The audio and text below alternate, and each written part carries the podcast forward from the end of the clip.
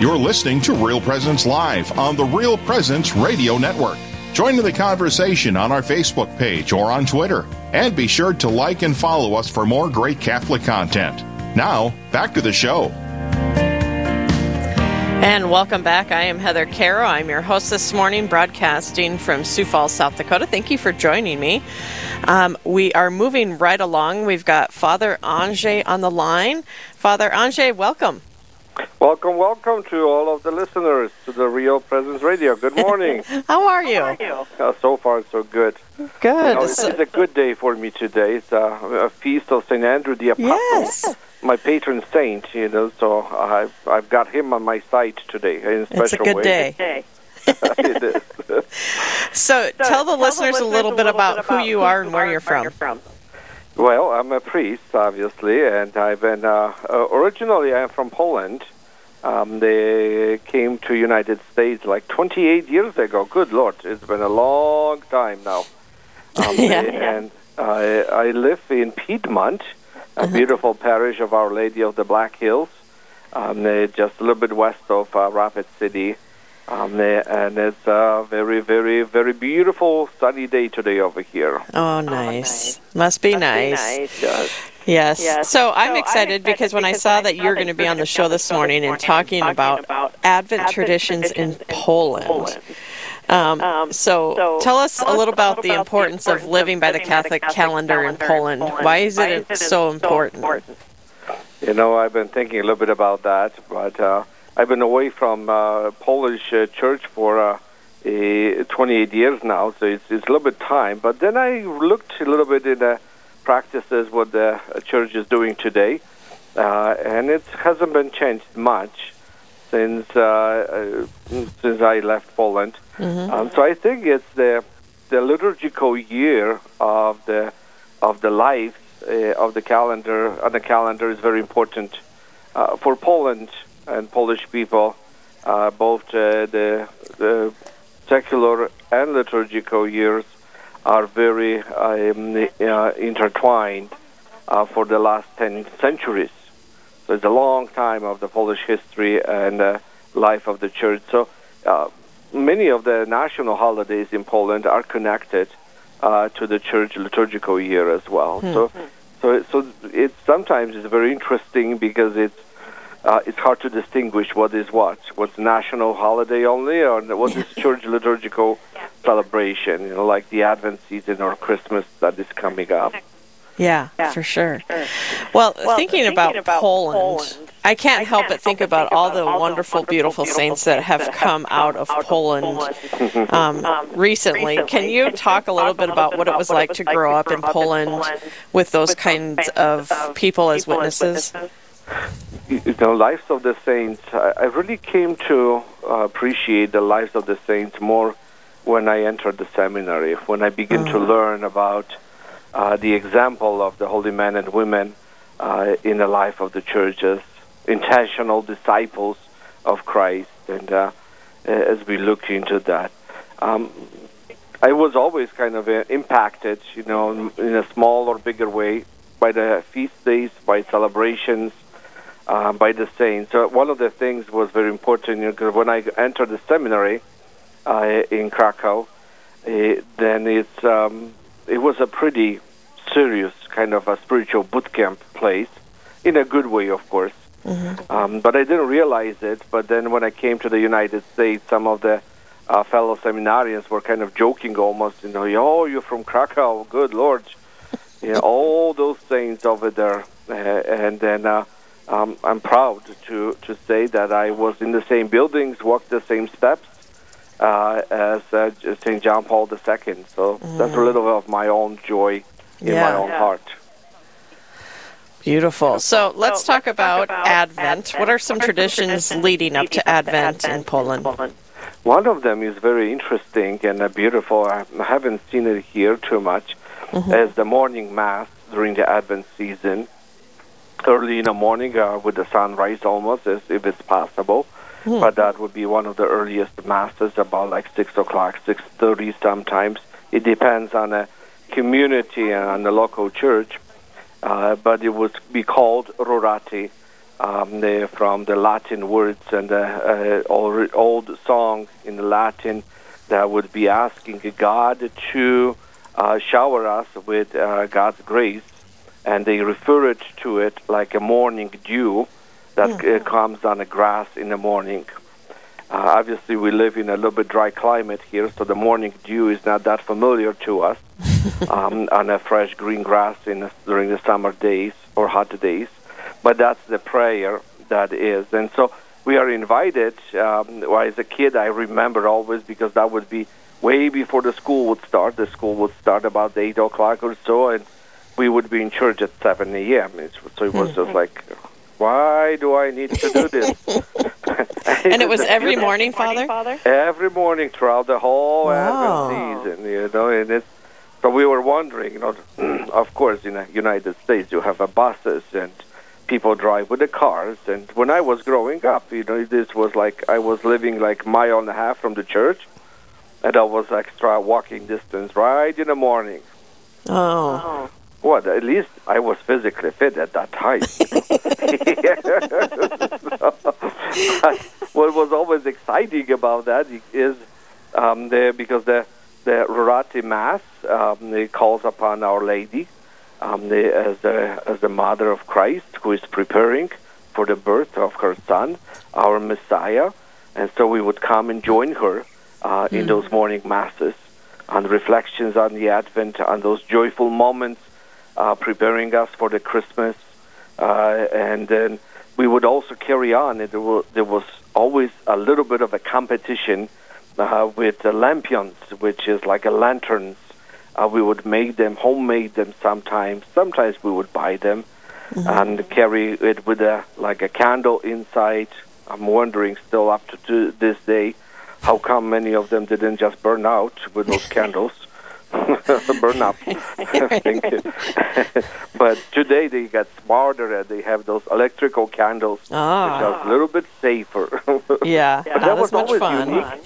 Yeah, because the morning would be always a little bit dark, and then we would go with those lampions and those lanterns. Beautiful. Yes, and you would. The closer you get to the church, the more of the kids you would see different colors, and it was. It was like a procession with the lights going into the church. Oh, wow. Beautiful. Yeah, they still do this now. They're just getting a little bit more comfortable by driving the cars a little bit or having more evening masses as well. Huh. I've just now thought about this. I don't know if other countries do the Advent wreath. Do other countries do the Advent wreath? Some of them probably do that I know about. I haven't seen it that much, if I recall. Nowadays, yes, I see them. I look at the pictures of different decorations in the churches in Poland, and like many places, people travel, people experience different ways. Mm-hmm. And so some of the customs from other parts of the world are being brought in as well to Poland. That's beautiful. Mm-hmm. So any other traditions? You go to the morning Mass, and it sounds absolutely beautiful with all those lanterns arriving. And then at home, is there anything done at home for Advent? Not that I remember.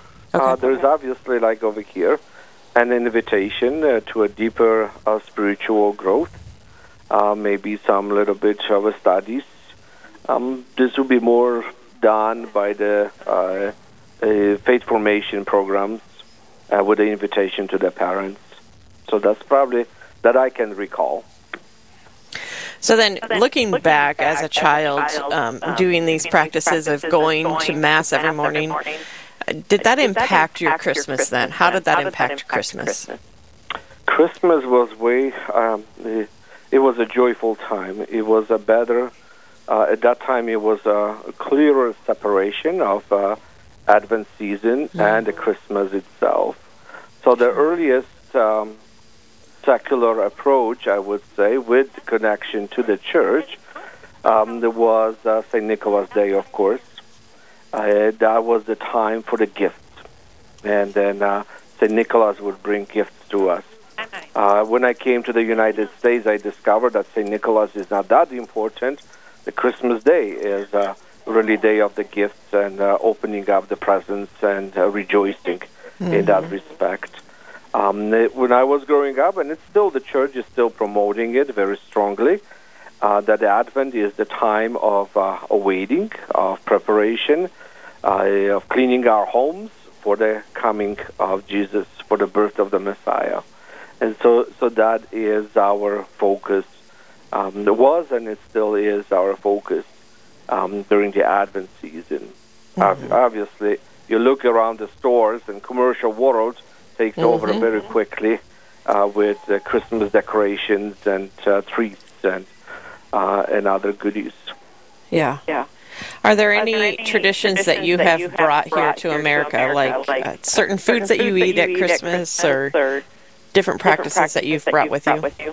Well, obviously, I'm missing, their family over here for Christmas, and that's a little bit my demise. And then in this way, I always try to remember that on a Christmas Eve, we would always fast, and that's something that I continue to do, to fast.